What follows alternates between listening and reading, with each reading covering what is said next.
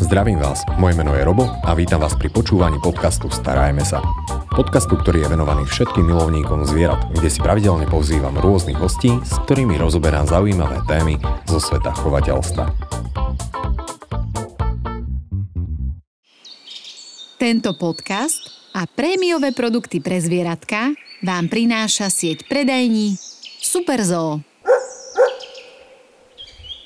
No a dnes sa povenujeme našim štvornohým parťákom a tomu, ako s nimi čo možno najlepšie vyžiť a žiť a preto som veľmi rád, že tu môžem dnes privítať už nášho, by som povedal, že aj tradičného hostia, alebo teda hostia, ktorého ste už mali možnosť vidieť a v tých začiatočných dieloch nášho podcastu a tým je Juraj Ferko, problém dog couch a zakladateľ výcvikovej školy Dogy, ktorého zároveň môžete poznať aj z veľmi úspešnej relácie Najvernejší. Juraj, ďakujem, že si našiel čas a prijal pozvanie. Ďakujem. Ahoj, ahojte, milí diváci a poslucháči.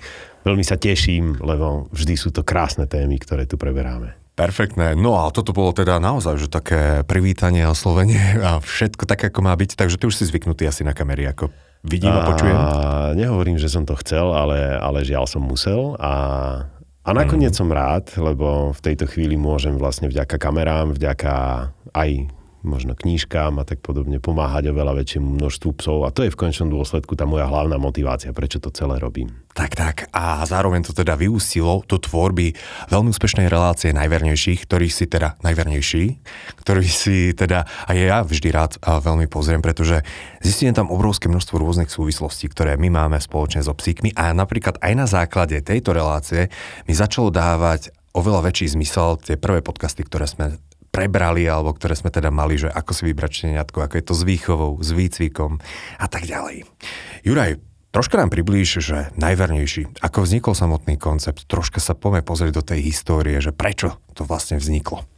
No, história relácie najvernejší je veľmi dlhá, aj keď to možno tak nevyzerá, lebo vysielame aktuálne druhú sériu.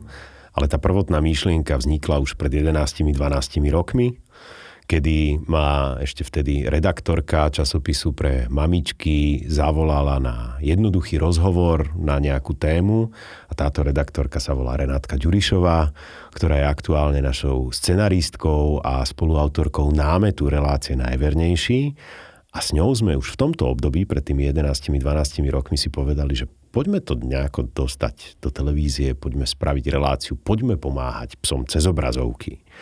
A tam teda vznikla myšlienka, zrod tej idei vôbec a ten sa potom postupne rokmi nejakým spôsobom vyvíjal a vykryštalizoval sa do toho, že po niekoľkých neúspešných pokusoch sa nám konečne podarili dve dôležité veci a to je nájsť schopného producenta a nájsť výborného vysielateľa, ktorým je RTVS a práve táto kombinácia dala teda vo výsledku to, že už teraz sa blíži to, že sú to tri roky, odkedy sme začali natáčať a natočili sme prvú sériu, ktorú mohli diváci vidieť na televíznych obrazovkách v januári tohto roku alebo od januára tohto roku.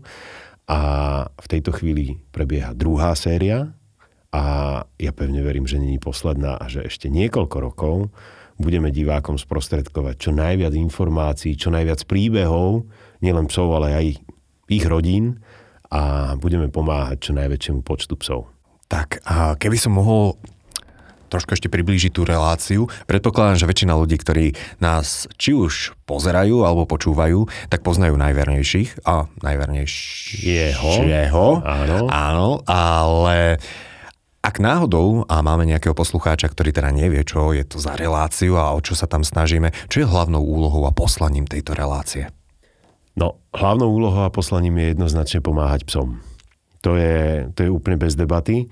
A ja ako tréner psov, ja ako majiteľ školy pre psov mám veľmi obmedzené možnosti, koľkým klientom ja dokážem pomôcť a práve reláciou sa dostávam do éteru a dokážem naozaj obsiahnuť to obrovské množstvo rodín.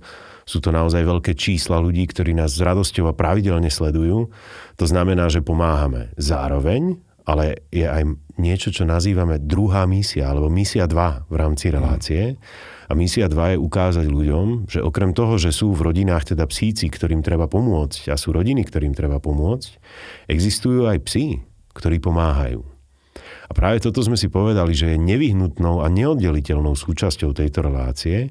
Zároveň je to veľmi pekne previazané, že vždycky, keď máme nejakú problémovú situáciu s obsom, tak ukážeme, že veľmi podobný pes vie práve naopak nie spôsobovať problémy, ale pomáha nám ľuďom už v akýchkoľvek súvislostiach. Mali sme plošticových psov, terapeutických, rôznych záchranárskych, policajných psov a vždycky môj spolumoderátor Ďurko mm. Bača a ide za týmito psíkmi a ukáže, ako fantasticky dokážu fungovať a tam vlastne vidíme ten krásny kontrast toho, že čo všetko sa s obsom dá dosiahnuť, aj keď mnohí tí psi nie sú čistokrvní od malička vedení nejakým takýmto smerom, Veľakrát ten náš psí hrdina v tej druhej misii je aj utulkáč, ktorý jednoducho sa dostal do správnych rúk, mal správne vedenie a vzniklo z neho úžasné zvieratko, ktoré teraz z dlhodobého hľadiska je veľmi prospešné pre svoje okolie. Mm-hmm. Takže znamená to, že v podstate bez ohľadu na to, odkiaľ pochádza psík, tak pri dobrom vedení a pri dobrom prostredí z neho dokáže byť skvelý parťák a dokonca pes, ktorý má, dá sa povedať, že takú vyššiu úlohu alebo vyššie poslanie? Áno, áno. Akože, mm. uh, pes je úžasné zviera, ktoré dokáže naozaj pomáhať ľuďom vo veľmi širokom spektre vecí a dokonca nahrádzať také, ktoré my nedokážeme vôbec. Nevieme stopovať. Nedokážu to ani stroje. Ale pes to dokáže. My nevieme hľadať v lavíne alebo v rujne človeka, možno nejakými termo, termovíziami, ale tie majú obmedzený zásah, ten psík to vie. A psík, ktorý hľadá ploštice. Aj, akože, to je krásny príbeh, to je úplne, že, že perfektná vec. Mm. A, lebo na to, aby som sa ich zbavil, ich potrebujem lokalizovať, ale keď ich neviem lokalizovať, tak čo, vypálim si celý byt? No to není logické riešenie. Čiže naozaj tie zvieratka dokážu ísť týmto smerom. Dokážu ísť ale aj diagnostickým smerom, dokážu ísť terapeutickým smerom. Akože, a, ja to poviem tak možno komicky a bizarne, ale a, keď prídeme do nejakého zariadenia, kde máme nejakých znevýhodnených ľudí a teraz potrebujeme im navodiť dobrý pocit, tak keď pohľadkajú človeka po hlave, to im asi príliš dobrý pocit nedá. Ale keď pohľadkajú toho psa po hlave, tak je to niečo úplne iné. Veľmi dobrý príklad. Juraj, na to, aby si dokázal často pomôcť nasmerovať či už to psov, alebo možno aj tých samotných majiteľov, k tomu sa dostaneme, a také dôležité mať určité know-how a byť určitým spôsobom vynaliezavý, kreatívny. A ja sa hneď dostanem k aj tej plechovke so stlačeným vzduchom. Myslím, že nikto nikdy nespravil na svete lepší marketing pre stlačený vzduch ako ty. Ale kde si sa toto naučilo? Existuje nejaké tajné spoločenstvo a psíčkarov a problém dok kaučov, kde si ako zdieľate a vymieňate skúsenosti, vedomosti? Alebo sú to roky praxe? Ako si vlastne a zistil, čo na ktorého psíka platí? Ono to začalo samozrejme nejakým môjim vzdelávaním. Bez vzdelania by som sa asi v žiadnom prípade nemohol ocitnúť tam, kde som. To znamená, to úplne prvé vzdelávanie bolo na cvičáku, kam som ako dieťa chodil so svojím psom. Postupne to potom prešlo do toho, že som si hľadal rôzne ďalšie formy vzdelania tým smerom, ktorý ma zaujímal, lebo samozrejme dá sa ísť do veľmi širokého spektra. A, a tá hlavná moja ako keby a, škola, ktorá ma jumpla alebo odkopla dopredu a začal som to robiť poriadne, je do Coaching Academy, ktorej pobočka v Rakúsku vlastne ma vyškolila za problém do kauča a to teraz ďakujem Rolandovi Raskemu, hlavnému šéfovi tejto akadémie, ktorý vlastne mi jednak dal tú možnosť, ale druhák sa mi osobne venoval naozaj dlhé, dlhé týždne a naučil ma low stress handling. Naučil ma pracovať s obsami bez toho, aby som na nich vyvíjal nejaký extrémny nátlak, spôsoboval im bolesť. A, a to bol taký dobrý základ. Ale týmto to nemohlo skončiť. Následne za tým prišlo to, že ja som naozaj hľadal ďalej a absolvoval som si niekoľko seminárov, seminárov paradoxne so športovým kinológom z Nemecka, ktorý sa volá Tobias Olejník, ktorý je niekoľkonásobný majster sveta v IPO Sports. A a aj keď je to človek z takejto sféry, mňa zaujímalo, ako pracuje s obsami a ohromne veľa vecí som sa od neho naučil, napriek tomu, že používa sťahovacie lanka, e, osnaté obojky, elektrínu a tak ďalej, ale má ohromne dobrý feeling na psov a naučil ma zase trošku iný pohľad na psa ako na zviera, na psa ako na entitu. Ja spomeniem možno jednu myšlienku, ktorú, ktorá mňa vedie tým celým môjim životom a to to je, že Tobias tvrdil, že keď potrebujem u psa dosiahnuť presnosť, mám na to ísť cez jedlo. Ale keď potrebujem dosiahnuť drive, tak musím ísť s hračkou. A už len, už len táto myšlienka, keď ju dokážem ja pretaviť do toho, ako so psom pracujem, tak zase ho viem trošku lepšie navigovať. Mm. Nemôžem stále skončiť. Potom to bola Sofia In. To je žiaľ už nebohá americká veterinárka, ktorú sa mi podarilo stretnúť osobne na seminári, ktorý organizovala v Európe a teda pár mesiacov pred, jej, pred jej smrťou som ju ešte zažil v plnej síle a od nej som sa naučil úžasné veci. Paradoxne nielen o psoch, ale trošku aj o mačkách v tomto prípade. A, ale stále mm. nepokladám tie mačičky za moju šálku kávy.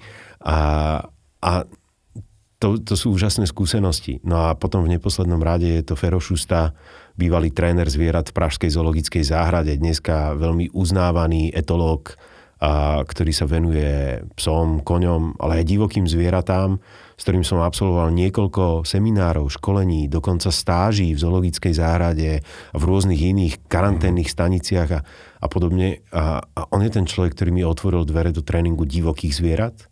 To znamená, že ja som mohol s klikrom trénovať slona, a mohol som robiť s veľkými mačkami, trénoval som divé prasa, dikobraza, nosále a takéto rôzne ďalšie zvieratá, a kde reálne som asi nebol potrebný, sú na to veľa lepší odborníci. Ale táto prax v tréningu takto zvláštnych zvierat mi potom pomáha byť oveľa lepším trénerom psov. No a do toho všetkého samozrejme prichádza to, že Prešlo mi rukami naozaj veľa psíkov, to číslo je už určite nad 15 tisíc za t- moju prax a za môj oh. život. A, a na každého psa platí niečo iné. To je pravidlo. Nenájdeš dvoch psov, ktorí sú úplne rovnakí a môžeš použiť rovnakú metódu. Vždy je to o tom prispôsobiť to tomu konkrétnemu psovi.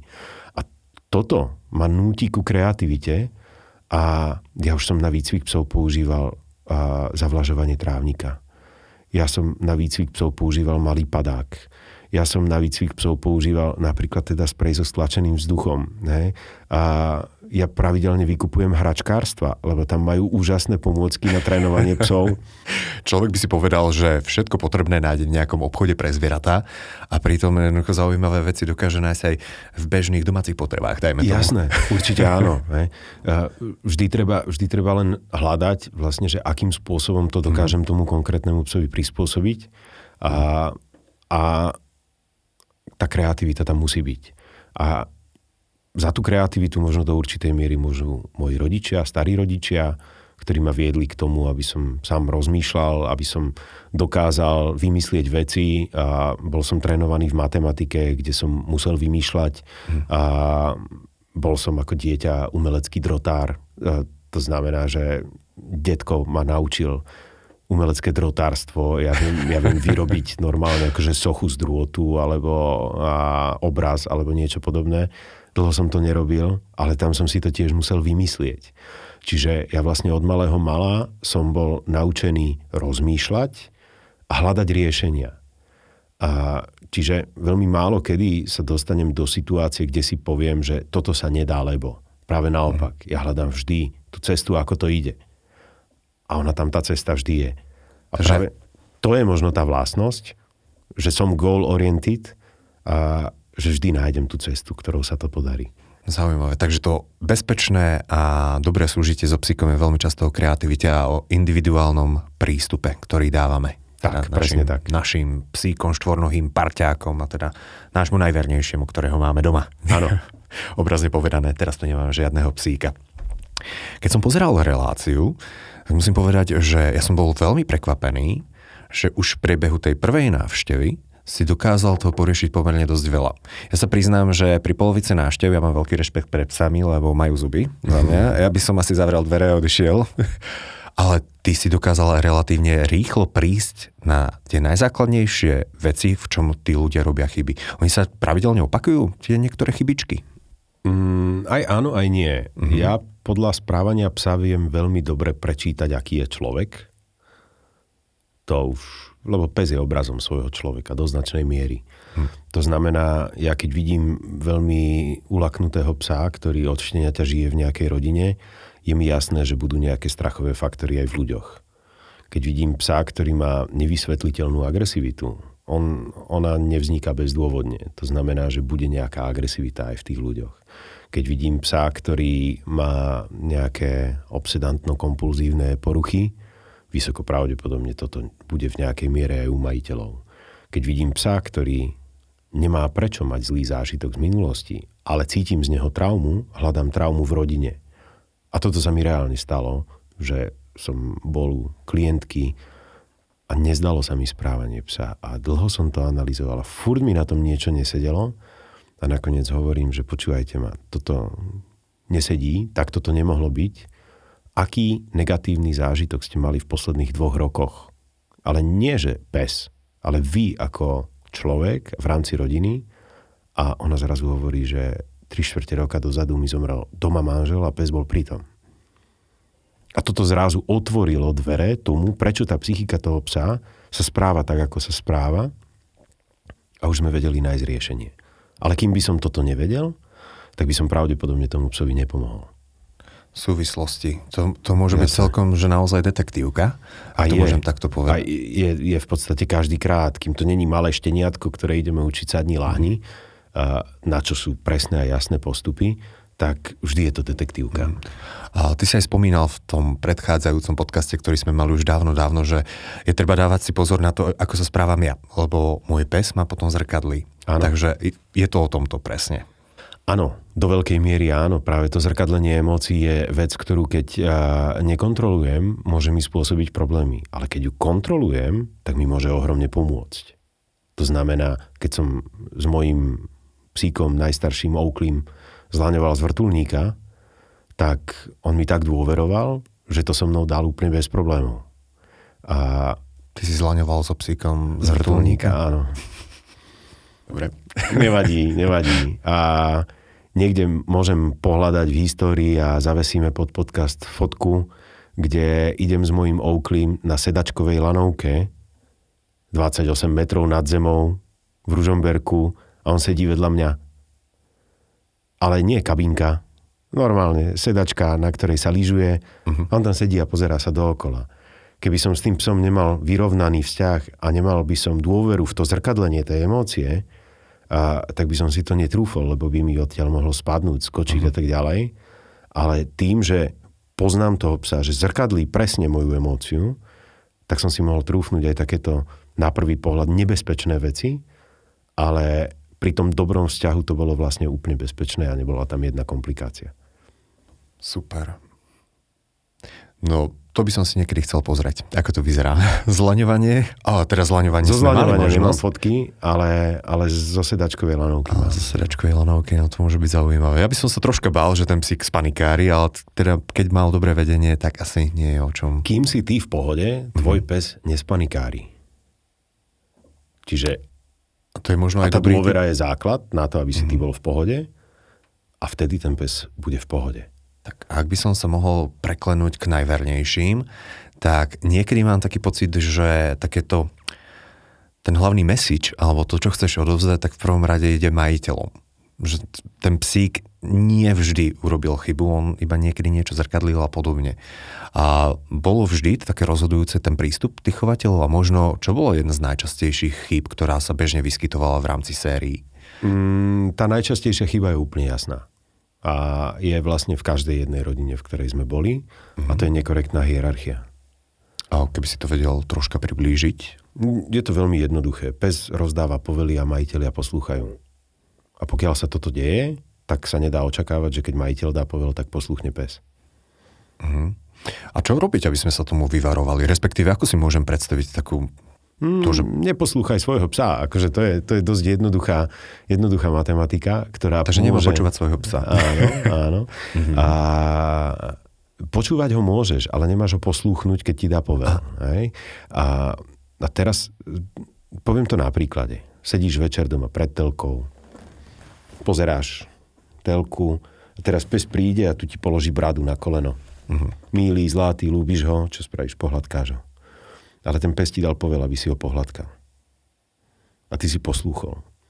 A pes má v hlave zakodovanú rebríkovú hierarchiu, to znamená, buď rozhoduje, alebo príjma rozhodnutia. Neexistuje, že rovnocenný vzťah občas rozhoduje jeden, občas druhý. Uh-huh. Toto pes nepozná. To je potom v nejakej fáze súboja a opozíciu v rámci hierarchickej štruktúry a to sú vždycky konfliktné situácie. Uh-huh. A teraz ide o to, že ten psík, keď a, dostane spätnú väzbu takú, že nedostane hneď to, čo si vypýta, ale povedzme len to dostane s odstupom času, lebo vieme, že pes nemá takú dobrú pamäť ako my ľudia. A, takže keď pozerám tú telku, pes si vypýta pohľadkanie a ja mu ho nedám, založím si ruky, ale keď do tých reklám, čo pozerám, mi strihnú kúsok filmu a vtedy si ho zavolám, no poď, ideme sa hladkať, tak to bude vtedy OK. Perfektné. Takže neposlúchnuť svojho psa, keď niečo odo mňa chce. Tak. To môžu byť aj tie maškrtky, smutné psie oči, alebo tá Packa, že halo, všímaj si ma. Áno, ale to sú úplne bežné denné situácie, dokonca aj to, že chce ísť niečo ocikať na prechádzke, potiahne ma vodítkom a ja tam idem s ním teda, že... No, takéto všedné úplne veci. Áno, áno, ono je to je. vyskladané, mm. reálne to sú stovky situácií mm. denne a ja keď si na to začnem dávať pozor a len preklopím ten pomer na to, že 80% situácií rozhodujem ja a 20 teda nejako rozhoduje mm. pes, tak už sa dostávam hierarchicky do korektnej situácie a vtedy napríklad úplne miznú také veci, ako že pes mi vybieha po iných psoch, alebo útočí na návštevy, alebo niečo podobné. Lebo tým, že ho ja neposlúcham, tým, že ma rešpektuje, tým mi ako keby zveruje aj bezpečnostnú autoritu, tým mi začína dôverovať aj v tom, že a, sa dokážem postarať o svorku, o teritorium a tak ďalej. Uh-huh. A potom, keby ja som sa išiel s niekým byť, tak ide so mnou do boja, to je jasné. Ale kým ja nebudem nervózny, agresívny, strachový, tak nebude ani pes. A to je vlastne zase len to zrkadlenie emócií. Takže možno je dôležité rešpektovať práve takéto prirodzené nastavenie toho psíka. Oni nepoznajú tú demokratickú spoločnosť. Nemôžeme rešpektovať prirodzené nastavenie psíka, mm-hmm. lebo prirodzene by to bolo tak, že pes vládne nám, keďže on je v potravinovom reťazci nad nami.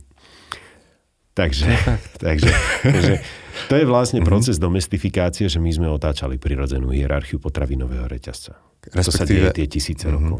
Tak to je fajn poznať, že pes potrebuje byť buď to tá alfa, alebo ten podriadený. Áno. A my chceme docieliť to, aby sme my boli tou alfou. Alfou nikdy nebudeme. To sa v psom svete nedá. My nemôžeme byť alfa pre mhm. psa, mm-hmm. môžeme byť nadriadený, mm-hmm. ale nie alfa. Alfa je fenomén, ktorý vo väčšine svoriek vôbec neexistuje. Uh-huh. A keď už existuje, tak je to vytlčené obrovskou hrubou silou a veľmi presnou komunikáciou, ktorú človek nedokáže. Ani akokoľvek trénovaný, najlepší coach sveta to nikdy nedá. Ja si myslím, že veľmi pekný príklad na také nenajlepšie zaradenie bol práve príklad s Nisou. S uh, najvernejších, to bol Bulík, ak si áno. To je psík, ktorý sám o sebe podľa mňa vzbudzuje taký rešpekt. Určite áno. Aj keď má teda takú zvláštnu hlavičku. Ale tam si to veľmi pekne dokázal uh, poriešiť s tým, že uh, si aj hovoril tej majiteľke, že je teda psík, ktorý má dosť energie a tam myslím, že ten psík aj mal takú veľmi potom zaujímavú aktivitu. Áno, tam som zase bol nakupovať v pneuservise aj, na, mm-hmm. na túto konkrétnu aktivitu. To je zase mm-hmm. naspäť trošku o tej kreativite, ktorú musím vymyslieť. Ale a, realita je, že Nikolka s Nísou to krásne zvládli mm-hmm. a do dnešného dňa majú fantastický vzťah.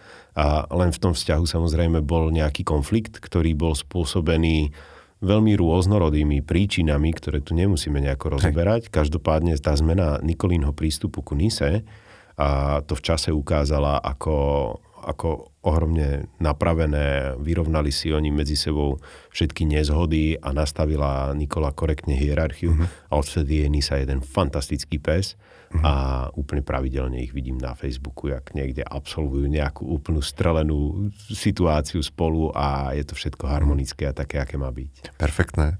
A dúfam, že im to teda vydrží dlho, dlho, dlho. A čo sa tohto týka, ty si aj z času na čas spomínal, že ten pes je taký zmetený z toho vlastne. Že kto je tá alfa, alebo teda pardon, a kto je ten vedúci a podobne. A že potom on sám je z toho zblbnutý a potom sa to môže preniesť do nejakej agresivity. Takže a, možno taký ten prvý bod, že nemali by sme poslúchať svojho psíka a teda určovať mu to, že my sme, my sme tí vedúci. A veľmi často si to ukazovala aj na potrave Že... Áno, jasné, hej, lebo, lebo potrava je jedna z nevyhnutných vecí pre psa a zároveň jedna z troch základných motivácií, ktoré sú vlastne jedlo, voda, mm-hmm. vzduch. A keby sme si, a možno aj v tomto prípade môžeme otvoriť knižku mm-hmm. a ukázať si a, jednu drobnosť a to je drobnosť, ktorú ja nazývam, že hierarchia potrieb psa. A hierarchia potrieb psa je jasne stanovená vec, kde pes, kým nemá nejaké základné potreby splnené, tak v tom momente není možné s ním komunikovať mm, o nejakých vyšších potrebách. Takže ak si dobre pamätám, tak dole bolo už presne ako spomínal si a jedlo, voda, vzduch a hore áno. bola, že motivácia úplne. Áno, áno. No, potom už, potom už viem sa motivovať pohybom, hračkou, všetkými mm. ďalšími vecami.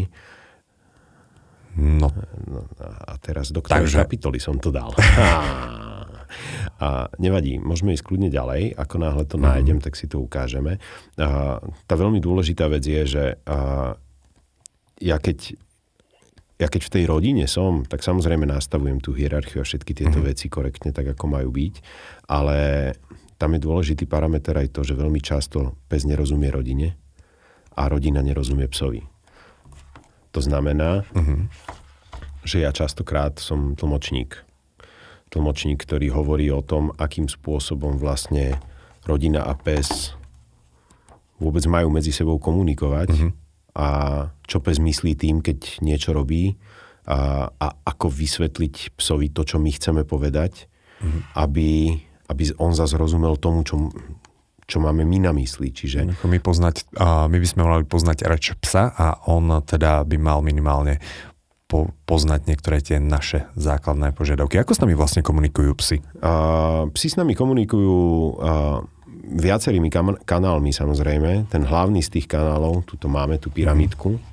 čiže ja ju možno takto ukážem divákom. Dobre. A ten hlavný komunikačný kanál psa je samozrejme reč tela. Uh-huh.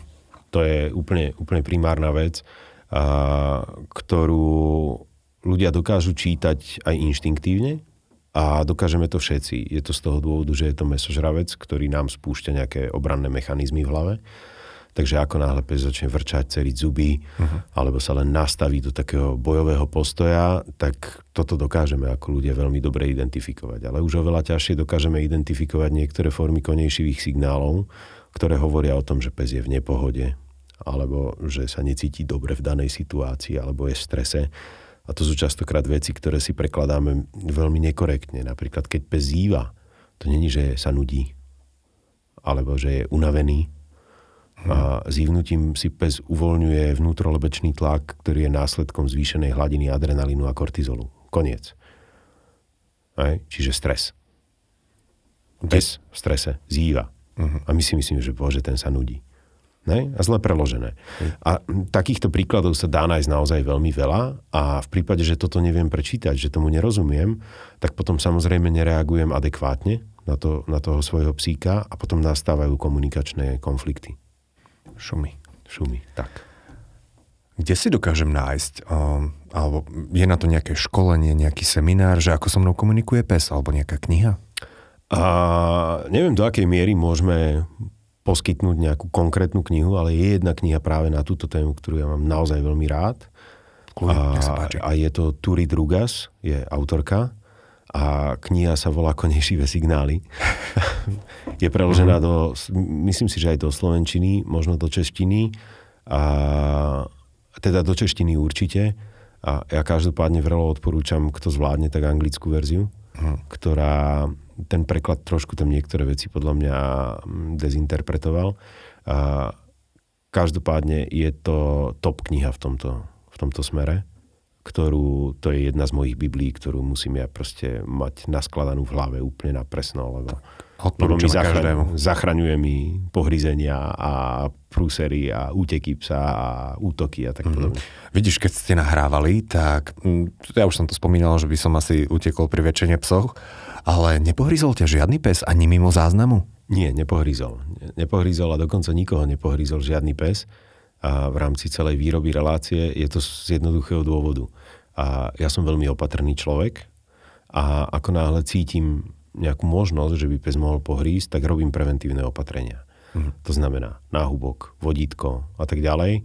A v jednom prípade sme boli veľmi blízučko tomu, aby nastalo pohrízenie psa, a kde pani majiteľka neprečítala svojho psa pri úplne prvej návšteve a možno to spätne už môžeme prezradiť, také trošku zákulisie. A ten štandardný proces výroby je taký, že príde Jurko Bača na prvú návštevu a potom mi zavolá, potom prídem ja, ale v prvej sérii sme to robili tak, že tú prvú jeho návštevu a prvú moju návštevu sme točili naraz.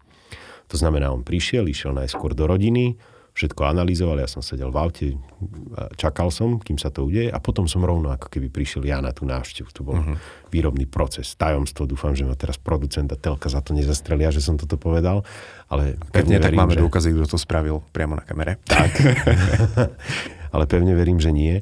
No a kým robil Ďuro rozhovor s jedným psom, tak zrazu ten pes začal byť z toho veľmi nervózny a začal prejavovať všetky známky toho, že ide hríznúť majiteľku do nohy a ja som vletel do ostrej a okamžite som zastavil ako keby natáčanie a povedal som, že stop a musíme to spraviť inak, lebo pohryzie ten pes mm. a potom vďaka tomu nepohrízol. A tam to bolo, to bolo veselé, lebo pán režisér, že nemôžeš letieť do ostrej, ja vrám. Sú nejaké hranice, Jasne. ktoré ja nie som ochotný prekročiť.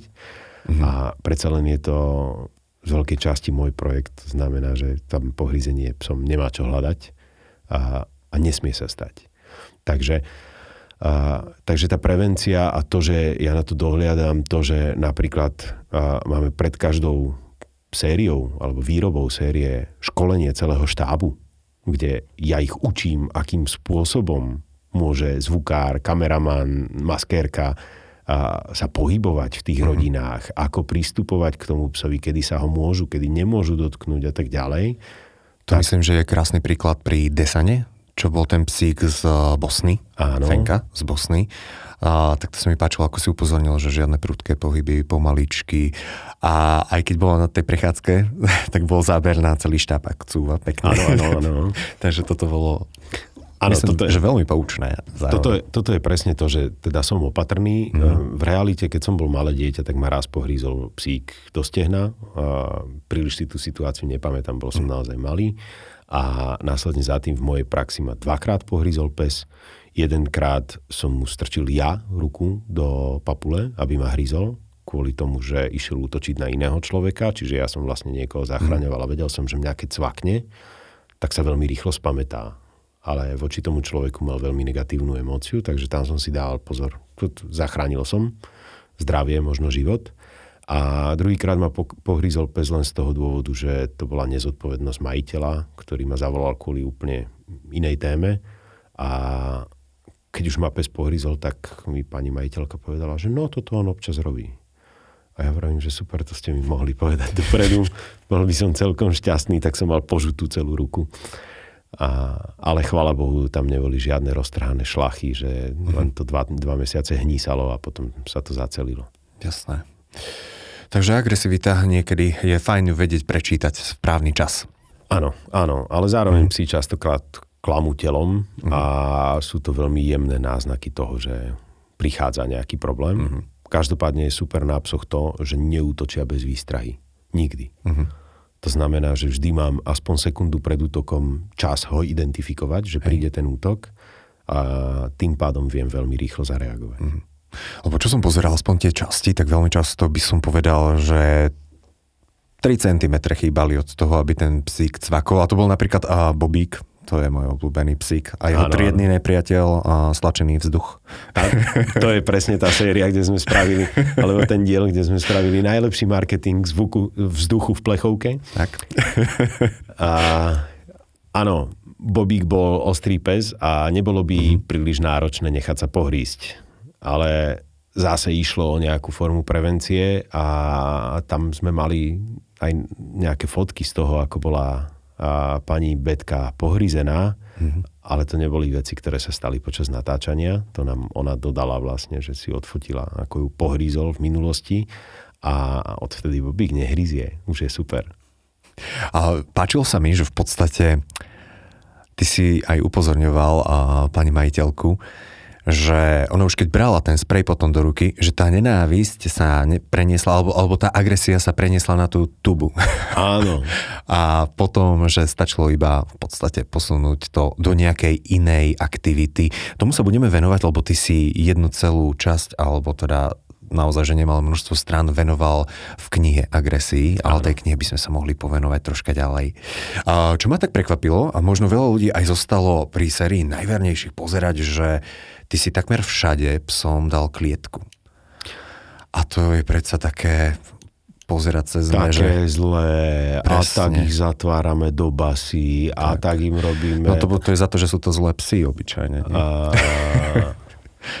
Klietka je to najlepšie, čo môžem spraviť svojmu psovi. Mm. To je tak vynikajúca vec, ten pes je tak šťastný, keď ju má k dispozícii, že nič to nedokáže nahradiť. Teraz dôvod prečo. Dôvod prečo je, že psa nechávam o samote.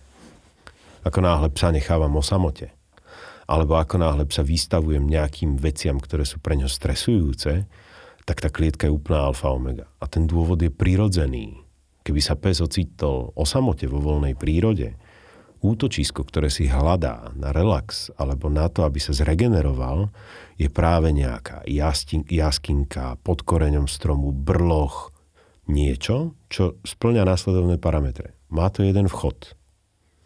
Keď tam pes vojde a otočí sa, vie celú senzoriku nastaviť na ten jeden vchod a zo všetkých ostatných strán je chránený. A tam dokáže pes naozaj dobre oddychovať keď nechám psa v otvorenom veľkopriestore obývačky s kuchyňou, ktorá má východ na terasu, dve okná, potom vstup na, ja neviem, vecko, hostovskú izbu a tak ďalej. A každý tento vstup je pre psa rizikový. Môže ta ďalej prísť problém.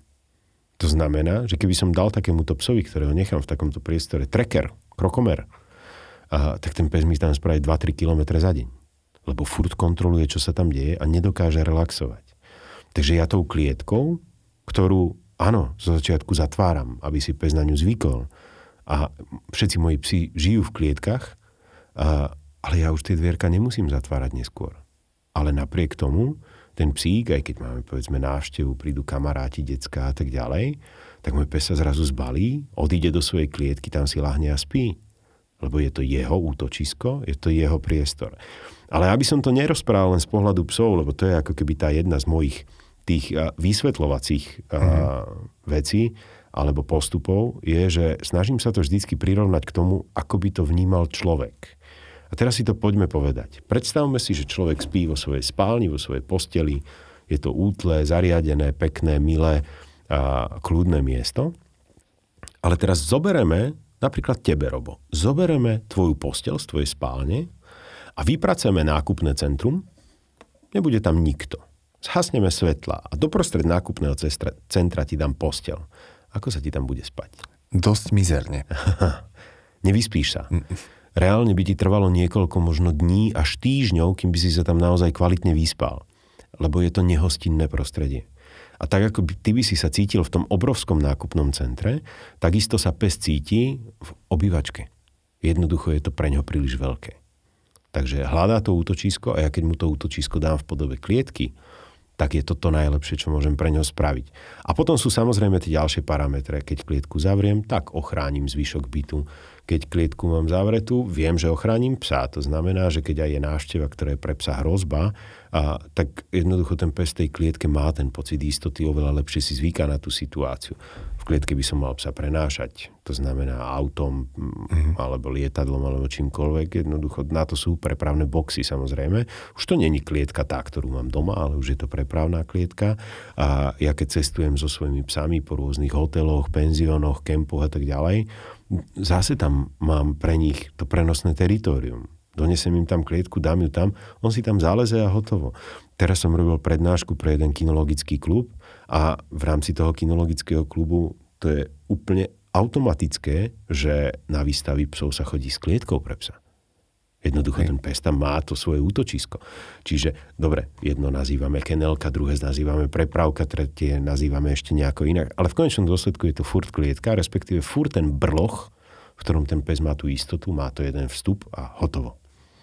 A tu dokáže relaxovať, odpočívať. A toto myslím, že si aj veľmi často riešil v prípade, že psík mal separačku, mm-hmm. že tam bola klietka, dá sa povedať, že hneď na prvom mieste, ktorú sú veľmi často Áno, samozrejme sa tá separačka dá riešiť aj iným spôsobom. To znamená, že ukázali sme si teraz práve pred mhm. pár týždňami sme mali diel s Fenkou Amy, ktorá nevedela byť sama doma. Áno, uh-huh. taká malinká biela, veľmi zlatá fenečka. A, a tam sme začali práve inou cestou, že teda nedáme jej klietku, ale dáme jej jednu miestnosť. Ale zaujímavý paradox je, že Amy to nestačilo a netolerovala to. A nakoniec sme prišli k tej klietke a tá klietka to vyriešila. To je ten diel, kde si púšťal vysavač. Áno. Áno. Dokonca si aj zavrčal na Aj som vrčal. hej, hej, ja občas vrčím, hej. Treba byť vynaliezavý. Tak. Patrí to k tomu. A vo finále? Vo finále máme psa, ktorý dokáže fungovať v troch domácnostiach rôznych, dokáže cestovať so svojou rodinou a je s tým komfortný. Tak. A stačila iba klietka, keď si to takto prostredie. Dôsledku, áno, prostredie. Áno. Častokrát je to jednej drobnosti, mm-hmm. ktorú ja zmením Hej. a tá vlastne mení celú situáciu až mm-hmm. radikálne. Mm-hmm. Čo som si zapamätal potom, že správne usadzanie psíka v kaviarniach alebo v krčmách. áno, áno. Že najskôr usadím psíka. Tak. A až to má... potom si sadnem ja. Hej, a to má prečo, aký dôvod? Má to aj nejaké to, to psychologické hľadisko na psíka? Jasné, že áno. Ako náhle ja sedím, už nie som v pozícii, ktorá je prirodzená pre psa na to, aby som mu vydával nejaké povely, mm-hmm. rozkazy alebo, alebo s ním komunikoval. Málo mm-hmm. kedy komunikujem s psom tak, že sedím a mám ho pred sebou. Hej. To znamená, ja keď z postoja dám psovi povel, na to je zvyknutý z cvičáku, z prechádzok, zo všetkého, uložím si psa a potom keď si sadnem, tak ten psík ten povel oveľa lepšie to toleruje. Mm-hmm. Aj dlhšie. Tým pádom to je základná logika prečo. Hej. A musím ešte povedať, že naozaj veľmi pekne si dokázal ľuďom poukazovať, alebo veľmi často sa venuješ prechádzkam a vôdzkam, že ako s nimi pracovať. Čiže potiahnuť a uvoľniť. No, no. A že, že veľmi dôležité je tam hneď to uvoľnenie, kdežto veľa ľudí má tú tendenciu, že jednoducho idem si zacvičiť na prechádzku s mojim psíkom, respektíve kto koho ide ťahať teraz. Ale toto nech si ľudia chodia zacvičiť. To je podľa mňa úplne OK, keď ma pes ťahá. Mm. Ale pes má ťahať na postroji nie na obojku. A Čiže, ideálne vtedy, keď chcem asi. Ja, ja v obrovskom, áno, normálne napovel, poď, mm-hmm. makaj, ťahaj. Mm-hmm. A vo veľa rodinách robím to, že dám psovi na prechádzku aj postroj aj obojok, pol prechádzky nech ťahá jak tank, vtedy ja mám to fitko, potom prepnem na obojok a tu treba ísť v kľude. A vtedy to, už to vodítko nemá byť napnuté. A toto je kontrast, ktorý pes pochopí a sú psi, ktorých baví ťahať. Hej? Čiže prečo im to nedať? ale mm. má to mať zase nejaké svoje hranice a pravidlá a vtedy nech mám ťahajúceho psa jak blázon, však robia mm. sa záprahy, robí sa mašink, poďme do toho. Ale na obojku sa nikdy nemašuje. Pravda. A za sebou máš už viacero relácií, respektíve veľa dielov. A aká je úspešnosť? Volajú ľudia, že vrátilo sa to nazad, alebo keď už je to raz dobre nastavené, ten psík dokáže dlhodobo a fungovať a zlepšiť sa. Aha. Alebo je tam dôležitá práve tá práca toho človeka neustála. Náš výrobný čas relácie je veľmi krátky. Je to kvôli tomu, že musíme vyrábať v nejakom počte, máme na to nejaké obmedzené limity a, a v druhej väčšine prípadov potom po tých nejakých 4 až 6 týždňoch, koľko je čas na to, aby ja som vyrobil v rodinách tú reláciu a ja dávam ešte tým ľuďom mnoho úloh, ako pokračovať ďalej, ako udržať ten stav, ktorý sme dosiahli a tak ďalej. A ono to stojí a padá iba na tej rodine. Ak to držia, tie moje pokyny a budú sa držať tých mojich rád, tak budú mať krásne harmonický život s obsom na dlhé, dlhé roky. Pokiaľ polavia a poviem to tak, že vykašľú sa na to, tak potom mesiaci sa ten pes vráti naspäť. A bude ten problém naspäť taký, aký bol, ak nie ešte horší. A, čiže stojí a padá to na tej rodine. Ale toto je zároveň informácia, ktorú každá tá rodina odo mňa dostane. Aj s nejakým balíčkom rád do budúcna. A drvivá väčšina rodín sa toho drží a majú sa doteraz výborne. Super. A verím, že to aj tak zostane, pretože tá zmena, ktorú už človek má možnosť vidieť v rámci jednej relácie, je často veľmi... No, diametrálne odlišné, ako keď si tam prídeš. Ale ako som už spomínal, mi sa veľmi páčilo, že veľmi často si dokázal identifikovať ten problém takmer hneď a už hneď po tej prvej návšteve ten psík už, už bolo vidno badateľné zmeny. Mne napríklad čo najviac utkvelo v pamäti, tak to je Desana. Mm. A lebo to je taký zapamätateľný psík, to naozaj, že človek, keď pozrieš, tak fú, ten musí mať veľmi ťažkú minulosť, pravdepodobne. A ktorá tam aj bola spomínaná. Tá minulosť toho psíka, on si ju nesie celý život, nedokážeme ju nejakým spôsobom prekonať, pretože tu na veľa psíkov, ktoré sú s útulkou, ktoré prežili naozaj, že ťažké záležitosti. A nie je to potom výzva pre nového majiteľa, keď si zoberie tohto psíka? Pretože útulky je potrebné podporovať, je dôležité si adoptovať psíkov, ale práve toto, nie je to pre mnohých ľudí také, že neviem, do čoho idem. Mm, vždy to je, že neviem, do čoho idem, keď si berem psa z útulku, mm. lebo akýkoľvek pes v útulku sa tam dostal z nejakého dôvodu. A ten dôvod nemusím poznať. Uh-huh. Jednoducho tá predchádzajúca rodina, jednotlivec, prostredie, kde predtým ten pes bol, sa ho z nejakého dôvodu zbavilo. A kým je to dôvod, že nemám na neho peniaze, tak to môže byť ešte aj veľmi fajn celé, lebo, lebo ale ako náhle ten dôvod je nejaké už minulé správanie psa, alebo správanie sa v určitých typoch situácií, mm, tak on si to ten pes nesie so sebou celý život. Čiže ja vždy, vždy viem dosiahnuť to, že to správanie zmením. Ale ani ja, ani nikto na tejto planéte nedokáže vymazať tie traumy z tej hlavičky. Tie tam zostávajú na celý život. To znamená aj Lamia s Desanou, dneska sa im žije o poznanie lepšie.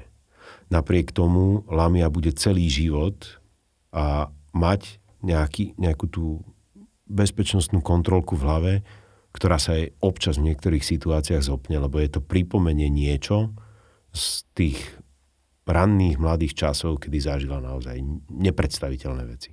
Mhm. Takže treba na to myslieť, že môže byť nejaký spúšťač. Áno. Ale napriek tomu to dokážu byť skvelé psy. Sú to fantastické mm-hmm. zvieratka, majú jednu výhodu. Jednu obrovskú výhodu. Sú oveľa vernejší psi s útulkou, keď sa dobre začlenia do rodiny a keď sa im naozaj človek dobre venuje, ako šteniatko, ktoré nikdy nezažilo nič negatívne. Poviem to tak škaredo možno, ale to šteniatko, ktoré je z chovateľskej stanice a vyrastá na červenom koberci a má všetko úplne nalinkované, si nedokáže tak vážiť to, čo dostáva od tej svojej rodiny, ako ten pes, ktorý je z útulku, ktorý to má s čím porovnať. Tož takto dokážu psi vnímať. Určite áno. Veľmi pekné. A teraz na mňa budú hromžiť chovatelia. Doteraz na mňa nadávali útulky, teraz budú nadávať chovatelia. Stále niekomu robím zle. To je no, tak treba to tak vyvažovať, vieš. No. Ja, jo, áno, to je v pohode. Ja, čo som si všimol, tak napríklad veľa psíčkarov má takže odlišné metódy tréningu a tak ďalej. Lebo vždy som si myslel, že akvaristi sa medzi sebou a kvalitne vedia posekať o tom, či je lepší čierny štrk alebo biely štrk a o zranitosti nemusím ani rozprávať. Dobre. Ale zistil som, že aj vo svete psíčkarstva a je pomerne veľké množstvo rôznych smerov a rôznych odporúčaní a typov a trikov, čo ako a tiež sa niekedy psíčkari nevedia úplne zhodnúť. Ako si a ty na tom? Stretávaš sa s veľkým množstvom tých pozbudzovateľov a zároveň teda rastie a spoločne so seriálov aj tá skupina, ktorá s tebou nesúhlasí? Určite, že áno. A čím, čím som ako keby viacej na očiach, mm-hmm. tak tým viac rastú obidve tieto skupiny mm-hmm. a ono je to úplne logické.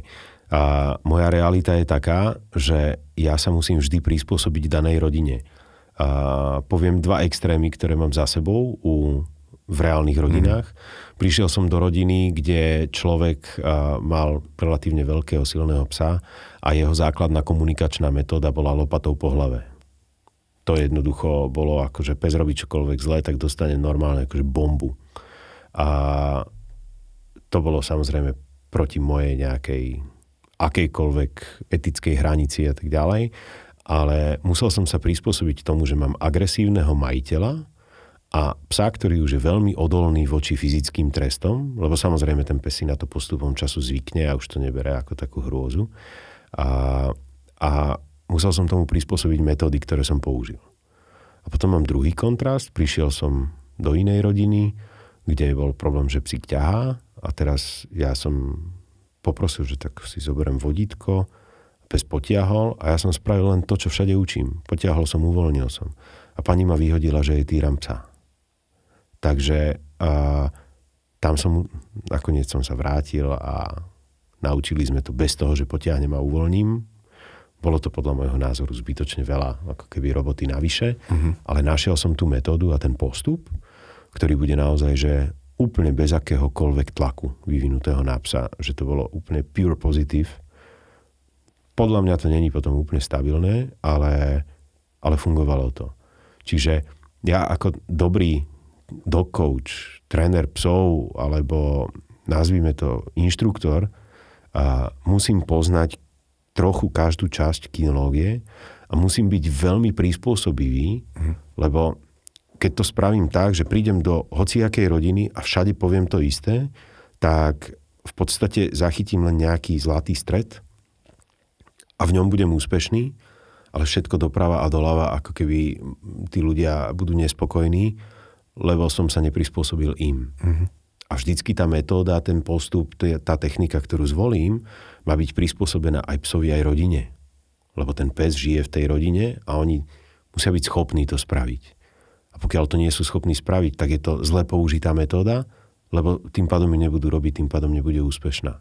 Takže aj v tomto je zakliatý ako keby kusisko nejakej kreativity a a orientovať sa iba na ten stred, mm-hmm. a, kde teda je nejaký priemerný psíčkar, priemerná, priemerný pes a ja tam použijem takú tú metódu, ktorá funguje priemerne najlepšie, to by som asi veľmi rýchlo skončil. Alebo by som bol v nejakom tvrdom, šedom priemere a to mi, to mi není príznačné. Ja som rád ten, kto šlápe dopredu. Perfektné, perfektné. A iba taká otázka, nenaháňajú ťa teraz bežne, keď sa ideš poprechádzať po ulici a ľudia so svojimi psíkmi, že ocikáva a tento mi robí problémy a útočí na návštevy. Re- respektíve, máš svoj kľud ešte?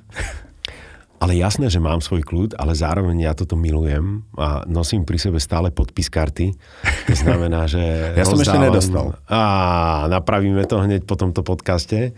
A, čiže nosím pri sebe naozaj podpis mm. karty a mám takú dôležitú zásadu, že každý, kto sa ma spýta na nejakú radu, a, tak odo mňa dostáva jednu radu for free. Takže, takže ľudia, keď ma zbadáte niekde a zastavíte, pýtajte sa, krátku chvíľu času vám venujem potom, ako vám tú krátku chvíľu venujem a vyskúšate si to, tak vlastne hneď potom sa dostaneme do toho, že malo by to zabrať a keď to nezaberie, tak si ma môže každý z vás objednať. A spravil som si reklamu, no. A budeš kreatívny. Tak. Perfektné.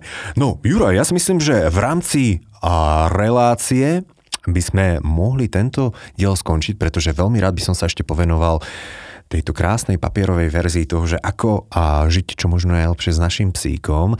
Čiže každý host a na záver má možnosť dať nejakú radu, typ, myšlienku pre našich poslucháčov. Takže čo by to bolo z tvojej strany? Tak sa môžem spýtať. Ú, dneska dám ťažku, ale prispôsobím ju trošku tebe. A, lebo predtým, ako sme dneska začali nahrávať, si mi hovoril, že sa bojíš dať psovi pamlsok z prstov a že vždycky ho dávaš na, na dlani. Lebo má zuby. A, lebo pes má zuby a práve keď dáš pamlsok na dlani, tak ty sa vlastne rovno tomu psovi podriadzuješ. Je to také zo spodu a tak ďalej. Mm-hmm. A vlastne hneď sa degraduješ v očiach toho psa. Takže nerob to. Realita je, že keď ten pamlsok chytíš do prstov, tak on ten pes nechce hrísť tvoje prsty. On chce ten pamlsok, ktorý máš v prstoch. Nikdy ťa pes nepohrízie, ktorému dávaš pamlsok z prstov. Takže toto je rada pre divákov a pre poslucháčov. Dávajte psovi pamlsky z prstov, nie z lane. Ďakujem, ďakujem. A o tom ešte, ako budeme dávať teda tie maškrtky a aj potravu pokecáme v ďalšej časti podcastu, kedy sa budeme venovať aj knihe Najvernejší. A ja ti na teraz veľmi chcem poďakovať za to, že si nám priblížil takto reláciu výzvy, s ktorými sa najčastejšie ľudia stretávajú. Našim dnešným hostom bol Juraj Ferko, problém do couch a zakladateľ výcvikovej školy Dogi. Pevne verím, že ťa veľmi, veľmi, veľmi dlho ešte budeme vidieť na televíznych obrazovkách, pretože práca, ktorú robíš, je naozaj si myslím, že obrovským prínosom pre všetkých nadšencov a k psíčkarstvu alebo celkovo chovateľstvu. Takže ďakujem. Veľmi pekne ďakujem aj ja a teším sa na ďalšie podcasty, lebo minimálne ja. jeden ideme ešte dneska nahrať. Mm a potom ja... ešte taký silvestrovský. A dáme aj silvestrovský, dobre. A, a budúci rok, mm-hmm. pevne verím, že vysielame ďalej a nahrávame ďalšie podcasty zase, takže môžu sa diváci, poslucháči tešiť na mnohé ďalšie témy. A ja sa na to budem tešiť. Počúvali ste podcast Starajme sa s Robom Šemerom a ak sa vám tento podcast páčil, môžete sa prihlásiť na jeho odber v aplikáciách Apple Podcasty, Google Podcasty, Spotify, rovnako nás nájdete na YouTube a všetky nahraté časti nájdete aj na internetovej stránke starajmesa.sk.